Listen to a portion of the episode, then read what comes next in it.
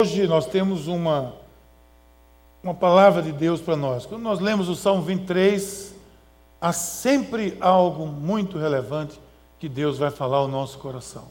Pode ter certeza disso. Nós temos hoje aqui um grupo, eu estou vendo aqui, tem um grupo de irmãos aqui, três casais, lá da Igreja da Ressurreição, da Restauração, lá em Goianinha, Rio Grande do Norte, da nossa igreja lá. Parabéns, bem-vindos vocês aqui. Goianinha é ali junto de Pipa. Se você vai visitar Pipa, quiser ir num culto, você tem uma igreja nossa ali em Goianinha, da pastora Sônia e da sua equipe. Que Deus abençoe. Muito bom estar com vocês aqui. Vamos orar? Senhor, nosso Deus, Pai querido, muito obrigado, Senhor, pelo privilégio de podermos abrir a tua palavra, de podermos refletir na tua palavra, falar da tua palavra, Senhor, e que essa tua palavra, esse texto lido hoje, que venha ao nosso coração, Senhor, que venha preencher as lacunas, que venha é, fazer diferença na nossa existência hoje, Senhor. Cada pessoa que esteja aqui hoje, cada pessoa que nos assiste, onde chega e aonde chegar essas, essa mensagem, que seja é, atingida, abençoada, impactada pela tua palavra, Senhor, no nome de Jesus. Amém. Olha, eu li uma vez a história de um homem chamado Charles Blondin. Esse homem era um equilibrista e ele resolveu aceitar um desafio de atravessar as cataratas, as cataratas do Niágara, lá entre os Estados Unidos e o Canadá. Essa é uma história verdadeira, aconteceu no ano de 1818. Alguns de vocês não eram vivos ainda nessa época, mas é, boa parte também não era. Então, é, aconteceu nessa época, mas é um fato verídico. E ele foi, de repente ele aparece lá do, do lado norte-americano com uma vara de 15 metros e aquele tumulto acontece no lugar e ele pede silêncio. Ele pede silêncio. Ele faz uma pergunta primeiro. Ele pergunta: Vocês aqui acreditam que eu possa fazer essa travessia. Imagina aquela travessia, rochas embaixo, água, tudo aquilo que existe numa catarata como aquela. Você já foi em Foz do Iguaçu, você pode imaginar o que aquilo significa. Então a multidão toda disse: Nós cremos sim, e vibraram com ele. Aí ele fez a segunda pergunta. Ele perguntou: Quantos de vocês creem que eu posso ou que eu possa fazer essa travessia colocando alguém nas minhas costas? Alguém? Né? Um crente outro lá disse: Eu creio. Nós cremos. Um outro disse sim. Aí ele veio com a terceira pergunta: Quem de vocês que crê que eu posso fazer isso? Quer ser essa pessoa que vai estar nas minhas costas. Você imagina que o Ibope foi lá para. De uma hora para outra não houve praticamente ninguém. Mas um homem disse: Eu quero. Uma pessoa disse: Eu quero. Eu acredito e eu vou com você. O homem subiu nas costas daquele homem lá do blondinho. E os dois começaram a travessia. Estou imaginando aqui a situação. E eles estão ali já em cima ainda da terra, já se equilibrando, e de repente um dos cabos que dava rigidez àquilo ali foi cortado. Uma sabotagem. Havia gente que tinha apostado que não ia conseguir. E aí o, o cabo afrouxou, ficou ainda mais difícil para ele. Então ele parou ali no meio, conversando com o seu, seu piolho de tubarão que estava ali nas costas dele, agarrado com ele. Imagina como ele estava agora. Ele disse assim: Olha, veja bem, a coisa vai ficar muito mais difícil e muito mais perigosa agora. Mas tenha calma. Se nós quisermos atravessar esse negócio aqui, vivo, chegar do outro lado vivo, nós vamos ter que agir da seguinte forma: você tem que esquecer que você é você. Você agora tem que ser parte de mim. Eu e você agora somos um. Se você tentar fazer qualquer movimento por sua conta, nós vamos cair daqui e vamos morrer. Tá certo? Tá certo. Se anule. Deixe que eu vou controlar tudo isso aqui e imagine que você não existe mais a partir de agora. Nós somos um. E ele foi e atravessou com toda aquela tensão, ele conseguiu atravessar junto com aquele homem nas costas. Se você quiser ler sobre essa história, procure aí, Dr. Google deve ter alguma coisa sobre isso. E eu fiquei pensando, quando eu li isso, eu fiquei pensando no seguinte. Eu fiquei pensando que a nossa vida é uma travessia, uma jornada. E nós podemos associar essa história à nossa vida quando nós entendemos que o desafio da vida com Deus é anular a nós mesmos e confiar plenamente no Senhor. Quando Jesus nos diz que nós temos que, quando aceitamos Jesus, nós vivemos uma vida com Ele, nós dependemos dele e o comando que ele der é o que nós vamos fazer? Eu imagino que foi mais ou menos isso que esse homem fez quando o equilibrista disse: Você se anule, agora sou eu que dou o tom. E eu fico imaginando aqui que essa é uma travessia onde a expressão vale da sombra e da morte estava muito presente, não é verdade? Estava bem ali. Qualquer momento eles poderiam os dois estar de fato num vale profundo de sombra e de morte. Mas eles conseguiram passar porque o rapaz estava totalmente agarrado, anulado, seguindo a orientação do mestre. Agora venha comigo e pense. Nós lemos aqui o Salmo 23. O Salmo 23, quando fala que nós vamos, que o Senhor é o nosso pastor, e ainda que eu ande no vale da sombra e da morte, eu não temerei mal algum. Se Aí eu coloco parênteses aqui. Se eu me permitir dominar pelo Senhor da minha vida nesse vale. Se eu me permitir estar nele atracado, o que não é muito difícil. Porque quando nós estamos no vale da sombra da morte, você tem aprendido aqui nessa igreja que você de fato se agarra no Senhor. Você tem medo de escuro? Imagine. Ninguém aqui tem, né? Mas tem gente que tem medo de escuro. E falta luz, fica aquele, aquela treva. Primeira coisa que a pessoa faz é procurar alguém para se agarrar. Isso dá confiança para a gente. Quando nós estamos passando por um vale de sombra, de dificuldade, sombra da morte, segundo a Bíblia fala, nós estamos agarrados com o Senhor. E passamos. É aqui eu vejo que esse rapaz com esse equilibrista são a figura de alguém passando pelo vale da sombra e da morte. Na vida nós atravessamos essa jornada que muitas vezes inclui vales de sombra, vales de dificuldade. E a nossa travessia é em busca, segundo aqui o salmo, é em busca dos pastos verdejantes, os pastos tranquilos.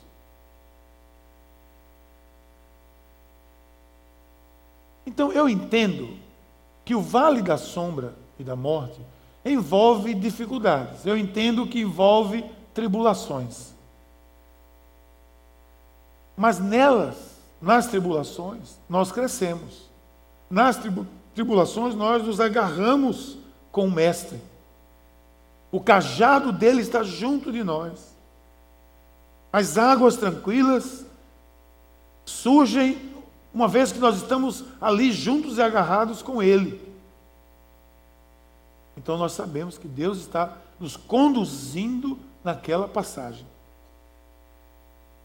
Mas eu queria falar hoje sobre o que está do outro lado do vale da sombra e da morte eu queria falar sobre o, pasto verdejante. Eu queria conversar com você sobre os pastos verdejantes. Porque eu vejo muito que se fala sobre o vale da sombra e da morte, mas o pasto verdejante. Você chegou do outro lado, chegou do lado do Canadá, atravessou, passou por aquele, aquela dificuldade, venceu, viu o cajado do Senhor ali junto de você, caminhou passo a passo agarrado com ele. E aí você chega, veja que imagem você está vendo aí na tela. Um pasto verdejante. As ovelhas todas tranquilas. Onde deve estar o pastor? Deve estar esse aí que tirou a foto, deve ser a imagem da figura do pastor. Aí eu começo a perceber algumas imagens do pasto verdejante. Eu não sei se essa imagem vai ser suficiente para você entender isso, mas eu acho que sim. Sabe o que eu pesquisei aí nessa, nessa foto? Eu pesquisei o seguinte: no pasto verdejante, eu olhei para essas ovelhas aí e eu vejo que todas elas estão de cabeça baixa. É verdade? Todas elas. Todas elas estão se fartando, comendo, se alimentando, comendo o pasto que é verdejante que é bom. E tem algum problema nisso? Não, não tem problema nenhum. Desde que você não entenda que isso é o final de tudo. Eu quero procurar mostrar que tão difícil quanto atravessar o vale da sombra e da morte pode ser viver nesse pasto verdejante. Porque se não tiver um pastor junto aí, querido, essas ovelhas tudo de cabeça baixa, quando o lobo chegar, elas são atacadas facilmente. E elas vão ser, porque elas não desgrudam do pasto. Ela não tira a boca do pasto. Enquanto tiver pasto, ela vai se distrair. Por isso que o lobo chega e. Por isso que a gente tem uma plaquinha ali que diz assim: ovelha desgarrada vira petisco de lobo. Porque ela está entretida com o pasto. Depois de ter passado por tanto, tanto, tanta dificuldade naquele vale, ela está entretida com o pasto. Eu queria refletir sobre o passar pelo vale da sombra da morte e depois viver nos pastos verdejantes, ao lado das águas tranquilas. Porque, gente, olha, estar de pé para um cristão pode ser tão arriscado quanto estar no vale da sombra da morte. E para alguns, eu entendo que para muitos, o estar de pé é tão perigoso quanto estar passando pelo vale da sombra da morte. Manter-se de pé talvez não seja algo fácil para você, para mim.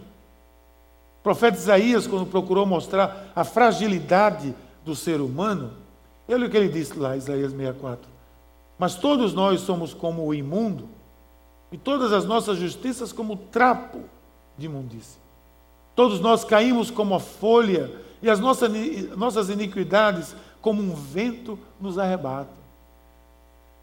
Fragilidade da vida.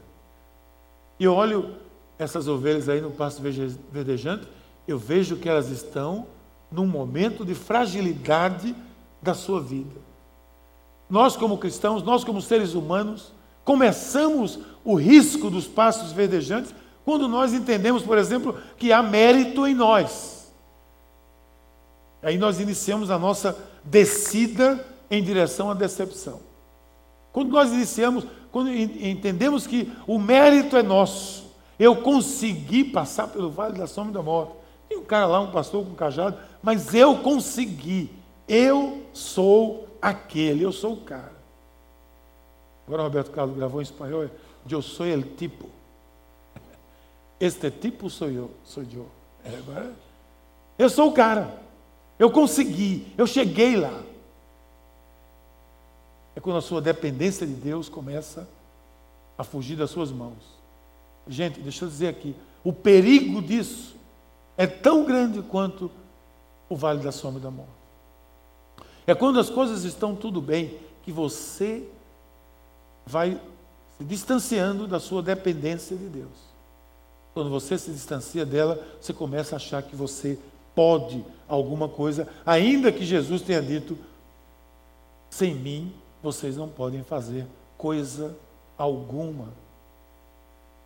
É também quando a gente imagina que nós somos capazes, é nesse momento, capazes de sustentar as nossas vidas e nos mantermos de pé pelos nossos impulsos, nós vamos fazendo isso e começamos a traçar o caminho de uma derrota fatal.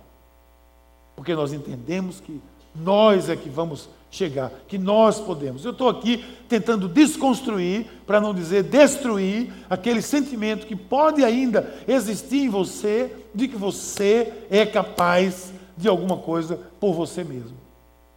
O apóstolo Paulo conhecia, era bom conhecedor da fragilidade do ser humano, da sua própria fragilidade. Por isso que ele disse aos Coríntios lá, olha o que ele disse numa frase. Aquele, pois, que pensa estar de pé, cuide para que não caia. Eu, eu fico pensando, por que ele disse aquele, pois, que pensa estar de pé?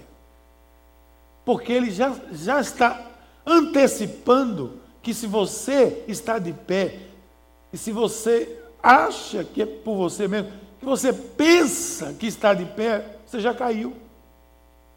Porque você está de pé porque existe o, Senhor lhe sustentando. É o Senhor que lhe sustenta. Então, se você pensa que está de pé, o apóstolo diz: cuidado, já está começando a cair. Então, andar no vale da sombra e da morte é difícil, é provação, é desafio, mas vamos nos lembrar que esse vale nos conduz a um outro lugar, que é um pasto verdejante, junto de águas tranquilas, e eu estou convencido que boa parte dos cristãos não sabem conduzir suas vidas nos pastos verdejantes, não sabem viver na fatura, não sabem viver na abundância.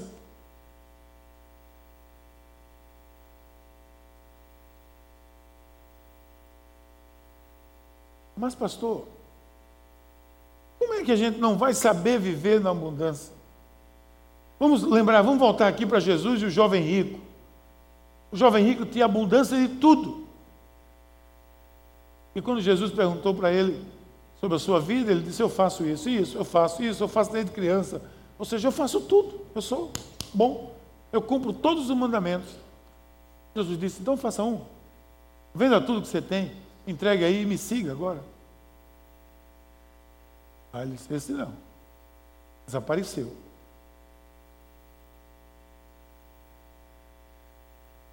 Eu creio que muitos de nós conseguem estar mais perto de Deus, viver com Ele muito mais perto, quando estamos vivendo no vale da sombra e da morte, do que nos pastos verdejantes. Volto a dizer, pastos verdejantes são fartura, abundância. E eu vejo que quando a gente vai aprumando a nossa vida, as coisas vão acontecendo, as coisas estão indo bem, você começa a achar que você não precisa mais de Deus, gente. Você começa a achar que você não precisa mais do Senhor.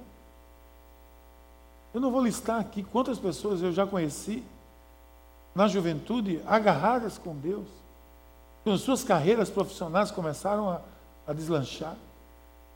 Foi exatamente assim: ó. Deus foi indo para um lado e eles indo para o outro. Porque eles não queriam mais, não tinham mais tempo para esse negócio de andar agarrado com Deus. Que agora eu tenho que edificar essa carreira brilhante que eu estou com ela aqui nas mãos. E eu tenho alguns na minha cabeça agora que eu me lembro claramente que assim foram suas vidas. Na hora que o pasto verdejante começou a aparecer, começou a surgir fortemente, as pessoas começaram a se afastar de Deus. Porque estavam acostumadas a pedir, a clamar e até a receber. Estavam acostumadas a temer, a ter temor, não somente a Deus, a ter medo das suas próprias situações, a temer o pior da vida. Mas quando as coisas se estabeleceram, estou bem no meu emprego, estou ganhando razoavelmente bem, minhas coisas estão funcionando, minha família está ok, não tem crise em casa, não tem nada, não tem, não tem sombra nem morte, dificuldade nem tribulação, o que vem eu traço facilmente, eu resolvo. eu tomo outra direção. Porque nem todos podem dizer, como disse o apóstolo Paulo, olha o que ele disse aos Filipenses. Eu digo isso não por causa da pobreza, porque ele disse: aprendi a viver contente em toda situação, tanto, tanto sei estar humilhado, como também ser honrado, de tudo e em todas as circunstâncias. Já tenho experiência tanto de fartura como de fome, assim de abundância como de escassez. Esse é o homem que, se você for ler as Escrituras como você lê, se você ler mais com cuidado a vida do apóstolo Paulo, você vai ver que ele, exatamente isso, ele viveu de tudo. E ele teve de tudo, do muito e do pouco, da abundância e da necessidade, do elogio e da perseguição. Mas ele passou intocável por todas essas fases da vida. Nem todos nós conseguimos isso. O conselho de Tiago a esse respeito não é diferente. Tiago diz assim: Vós não sabeis o que sucederá amanhã, o que é a vossa vida. Sois apenas como neblina que aparece por instante e logo se dissipa. Em vez disso, vocês deviam dizer: Se o Senhor quiser, não só viveremos, como também faremos isso ou aquilo. Perceba que ele diz antes: Se o Senhor quiser, não só viveremos, porque se ele não quiser nem viver, nós vamos a vida se expira. Mas faremos isso ou aquilo. Significa a falibilidade dos projetos humanos. É tão verdade quanto o ar que você está respirando agora. Quando se vive nos pastos verdejantes, parece que não atentamos para isso. E aí passamos a confiar demais nas nossas capacidades. O próprio Tiago ele diz: O rico deve orgulhar-se se passar a viver em condição humilde, porque passará como a flor do campo. Pois o sol se levanta, traz o calor, seca a planta, cai então a sua flor e é destruída a beleza da sua aparência. Da mesma forma, o rico, o prepotente, em caso, murchará em meio aos seus afazeres. Olha que coisa interessante. Murchará em meio aos seus afazeres. Eu vou tirar isso aqui como lição.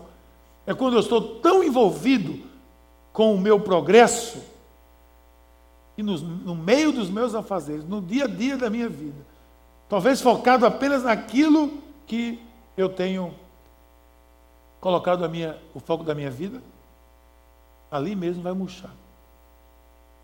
Então, essa contraposição de rico é uma ilustração apenas que tenta mostrar que o rico não se alegra e não confia em quem? Na providência divina. O que está no pasto verdejante, aquela ovelha que está de cabeça baixa, comendo grama o tempo todo, ligada ali, que não tira o olho da grama, nem o dente. Essa, esse é o rico que ele fala aqui. E não confia na providência divina. Que de fato o fez rico e de fato o fez rico. Não confia na graça que pode mantê-lo humilde, mas se apoia nos seus caminhos. Esses são os caminhos que murcham. Por isso, meus irmãos e irmãs, eu creio que quando você sentir que os pastos estão verdejantes, que o gado está no curral, que o fruto da oliveira não está mentindo, que as nuvens pesadas estão cobrindo os seus pastos e a chuva está ali chegando, Coloque-se diante de Deus, mais do que nunca, volte-se para o Senhor seu Deus, esteja com Ele, gaste tempo com Ele, ache nele a razão da sua existência. Quebrante o seu coração, clame ao Senhor, diga: Pai, me ensine a caminhar na fartura. Assuma que você talvez ainda não sabe se você não souber. Ajude-me a atravessar esta vida, confundindo a tua vontade com a minha, andando agarrado como aquele equilibrista pediu para aquela pessoa agarrasse nele não fosse ele mesmo. Ajude-me a viver a essência da vida contigo, a ter a percepção, o discernimento suficiente para saber ver os pastos, nos pastos verdejantes, a tua mão. A tua mão. Eu creio que eu vou citar aqui apenas algumas atitudes que são importantíssimas, isso que eu já estou falando sobre elas. Você, para viver nos pastos verdejantes, você tem que edificar humildade, não é verdade? Você tem que edificar humildade.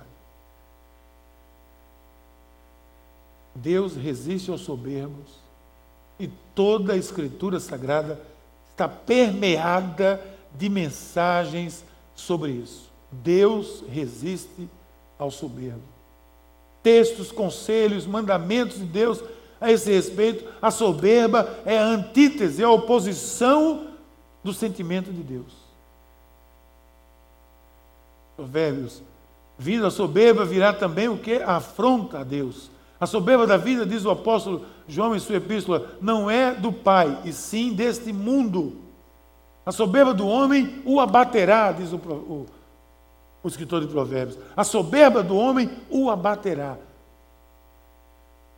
O orgulho do homem o abaterá. Momento de abundância, eu devo desenvolver esse sentimento de humildade. Eu estou ali comendo aquela grama, mas eu estou consciente de que tem um lobo em volta de mim e que eu tenho que estar atento e ouvir a voz do pastor. Quando o pastor disser rua, corra, é para correr. Quando o pastor disser saia desse caminho, saia. Quando o pastor disser vá para a direita, vá. Quando ele disser os tempos não são os mesmos, guarde, poupe, poupe. Esse é o perigo dos pastos verdejantes. É não ouvir a voz do pastor. Tão entretido com a grama que está verdinha ali na minha frente. Momentos de abundância, eu preciso de humildade. Se você observar, a palavra humildade no Novo Testamento tem uma conotação diferente. Aqui ela significa muito mais percepção do erro, do pecado. Sensação de dependência de Deus. E não é outra coisa que a gente precisa no pasto, no pasto verdejante. Cultivar a minha vida em todos os momentos da minha existência, especialmente naqueles que o nosso sucesso sugere não temos grandes possibilidades que nós temos, né? Na nossa capacidade, que a nossa possibilidade é a nossa capacidade. O nosso sucesso é tão embevecedor, é tão ilusório, ele engana tanto, ele mostra para nós um outro quadro de tal maneira que você passa de fato a acreditar. Você não depende mais de ninguém. Você, você é capaz de dizer de afirmar que não só não se arrepende de nada, como não depende de ninguém e que não tem satisfação a dar a ninguém. Esse é o caminho do declínio. Pedro, na sua epístola, ele diz assim: portanto, estejam com a mente preparada, prontos para a ação, sejam sóbrios, porque esse é um outro conselho. No pasto verdejante, tem que haver sobriedade. Tenha sobriedade. Esse é o equilíbrio não com o homem nas costas, mas é o equilíbrio da, do coração, o equilíbrio da razão. E há aqueles que vivem defendendo que a fé é algo apenas do coração, entenda, essa é uma falácia. A fé é algo muito racional também, que a fé é em alguém vivo que existe que existiu, que morreu, que ressuscitou, está conosco, é algo racional, algo compreensível. Você tem que compreender a fé, você tem que entender. Quando você aceita Jesus, você aceitou uma pessoa que vive, não um conto de fadas, uma ilusão, alguma coisa que está longe, distante. Você aceitou alguém que está aqui, nesse lugar. Isso é racional. A minha mente tem que aceitar isso, não apenas o meu coração. Ah, o meu coração. Isso leva você fora da sobriedade. E se você pensar em sobriedade, o sóbrio, você vai pensar no ébrio, né? Porque a palavra sóbrio tem uma, um antagonismo com o ébrio. Quem é o ébrio? Quem é o ébrio? Quem é o ébrio? O ébrio é o bêbado. Quem é o ébrio? O ébrio é o que não, não pensa por si, o ébrio é o que tomba, o ébrio é o que cai, o ébrio é o que não vê nada como é. O ébrio é que não tem controle das suas próprias ações, dos seus sentimentos, sai dizendo um monte de besteira, no outro dia diz que não se lembra. Lembra, lembra. Mas é o momento do ébrio esse. Quando a gente está nos pastos verdejantes, a gente tem que ter sobriedade. Tenha a mente preparada, prontos para a ação. Sejam sóbrios, coloquem toda a sua esperança aonde? Na graça. Na graça. Que será dada quando Jesus for revelado. Jesus já foi revelado na sua vida. Põe a esperança na graça dele. Jesus já foi revelado na minha vida. Ponho a minha esperança na graça dele. As coisas estão difíceis, eu ponho a minha esperança nele. Timóteo, quando Paulo diz a Timóteo, tu, porém, ser sóbrio em todas as coisas. Ele diz, em todas as coisas tenha discernimento, seja sóbrio, pense com o pé no chão, não se iluda, não se encante com as propostas desse mundo. Vamos trazer para hoje é assim. Não se encante com esses pastos verdejantes, com as propostas que você agora está ganhando dinheiro e vai ganhar muito mais. Que ganhe, Deus abençoe. Contanto que você seja dizimista, porque se também não for, isso aí é para baixo. Porque você tem que honrar quem lhe honrou. O problema é que nós esquecemos, quando chegamos lá, esquecemos quem nos colocou lá. O jeito estava desempregado, procurou o pastor, disse, pastor, está tão difícil para mim, eu não posso dar o dízimo, estou tão triste, estou desempregado. Então vamos orar, vamos orar. E orou ali com o pastor, orou com ele, orou. E aí ele conseguiu um emprego. E ele começou fielmente a ser um dizimista. Mas o Senhor dá prosperidade, né? Aí ele conseguiu uma promoção, e conseguiu outra, conseguiu outra. Daqui a pouco ele era o, o chefe lá do departamento, o gerente, e ele procurou o pastor, disse, pastor, está tão difícil dar o dízimo agora. Por quê, filho? Eu estou ganhando muito mais. Estou ganhando muito mais. O dízimo agora cresceu, claro, o seu dele também cresceu. Olha o pasto verdejante. O pasto verdejante encheu os olhos do sujeito. Como é que eu posso ser dizimista eu estou ganhando tanto assim? Eu era quando eu ganhava no Vale da Sombra da Morte. Ali, ó. E porque eu era, muitos, muitos são assim, porque eu quero que o Senhor abençoe, eu ganhe mais. E o Senhor abençoou, e você ganhou mais. Chegou num pasto verdejante, o que aconteceu? Não posso agora, está muito. Sei que isso não acontece com ninguém que está aqui, que está me ouvindo, mas tem gente que vive assim, que age assim, e pensa assim. E quando Pedro diz isso, que a sua esperança esteja em Jesus, ele diz para se contrapor com as paixões que virão, as paixões que nós viveremos e vivemos. Ele também diz, 5,8, ele diz: sejam sóbrios, vigiem, porque o diabo, o inimigo de vocês, anda ao redor como um leão, rugindo, procurando a quem possa devorar. Eu creio mesmo que o diabo nunca está tão atento quando nós estamos no pasto verdejante. Vou repetir. Por quê? Porque quando nós estamos no pasto verdejante, no, no vale da sombra da morte, você está agarrado com o Senhor. E você agarrado com o Senhor, o diabo não tem vez na sua vida. Verdade? O diabo não tem vez na sua vida. Mas quando você está no pasto verdejante, viu a figurinha? Das ovelhinhas, tudo de cabeça baixa, comendo, comendo, comendo, comendo. Onde é que está o Senhor? Ele está lá embaixo, para lá. Estou comendo, está muito bom aqui. Onde é que está o, o pastor? Está lá. Se não escutar, quando o pastor disser, corre, e lá vem o lobo. Não, mas aqui está muito bom. O diabo está ali, é o lobo, ao redor do pasto verdejante. Querido, querida, Levanta a cabeça de vez em quando no pasto verdejante, tá? Levanta. Levanta a cabeça. Esteja atento. Porque aí, esse é o meu último conselho. Eu, eu quando estou no pasto verdejante, eu tenho que me colocar vigilante. Siga o conselho de Paulo aos Tessalonicenses. Ore sem cessar. Ore sem cessar.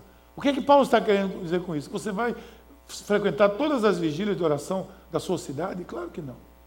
Mas que você não vai deixar o seu estado de oração baixar a guarda, porque o lobo está ali.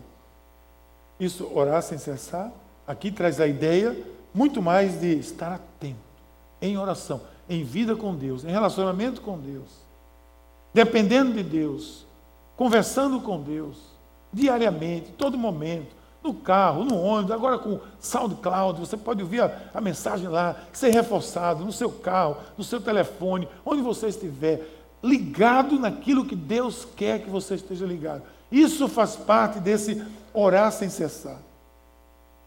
Prostrado diante do Senhor, com seus os joelhos dobrados diante do Senhor, não permitindo que a vaidade da vida, a falsa sensação de conforto, furte de você a comunhão de estar com Deus 24 horas por dia, sete dias por semana. Quem está de pé, cuide para que não caia. Quem está de pé, fortaleça as suas pernas. Como é que você fortalece suas pernas? É você se envolvendo com o Senhor e com aquilo que Ele quer. Quer ver um primeiro passo para você fortalecer suas pernas? Passe, passe a ser parte de uma célula. Seja parte de uma célula. Quando você é parte de uma célula, isso aqui que nós estamos conversando, você vai conversar amanhã, terça, quarta, sexta, e vai reforçar. Pessoas que estão com você vão orar com você e vai reforçar. Você está fortalecendo suas pernas. Você vai ser discipulado. Nós estamos aí com projeto já em andamento de piloto, de discipulado nas células. E o discipulado acontece nas células. Então, quer participar do discipulado, fortalecer suas pernas? Vá para uma célula. Vá para dentro de uma célula. Mas ela está muito cheia já, não tem problema. Encha ela. Transborde ela que a gente multiplica ela. Quem está de pé, vigie constantemente. Gente, nós temos, nós temos os recursos, temos devocional, estamos fazendo esse ano nas células um, um estudo tão fantástico do livro do Leão, lá do livro do John Piper. Tantos ensinos fantásticos. Temos devocional, o presente diário, temos devocional no telefone. Puxa vida, o meu, o meu devocional, eu não preciso nem ler, eu deito assim no sofá, ligo, escuto aquilo ali. Eu gosto de ler junto porque eu uso os dois lados do cérebro. Né? Isso é estar atento. Isso é estar atento. Meu conselho a você esteja atento. Quem está de pé, seja sóbrio. Seja sóbrio. Quem está de pé, seja humilde o suficiente para entender que, como eu disse, Jesus falou, sem Ele não podemos fazer nada. Então, que Deus, na Sua misericórdia, não permita que nós nos afastemos dele, da Sua gloriosa presença que as paixões desse mundo, que os pastos verdejantes não ofusquem a glória e a essência da verdadeira vida com Ele. E aí eu termino com as palavras do apóstolo Paulo, novamente, dizendo assim: aquele que julga, que pensa estar firme, cuide-se para que não caia. Seja firme, aproveite os pastos verdejantes, farte-se deles, viva neles, mas nunca se esqueça quem conduziu você até esses pastos verdejantes. Amém? Que tal se nós orarmos? Feche seus olhos. Pai querido, obrigado, Senhor. Obrigado pela tua palavra que nos, nos traz consolo, nos traz exortação. Obrigado pela do teu Espírito Santo que nos conduz. Pedimos aqui, Senhor, que tu nesta manhã venha ao nosso coração e nos faça atentos. Passando pelo vale da sombra da morte, mantermos a nossa atenção vigilante nos pastos verdejantes. Em nome de Jesus. Amém.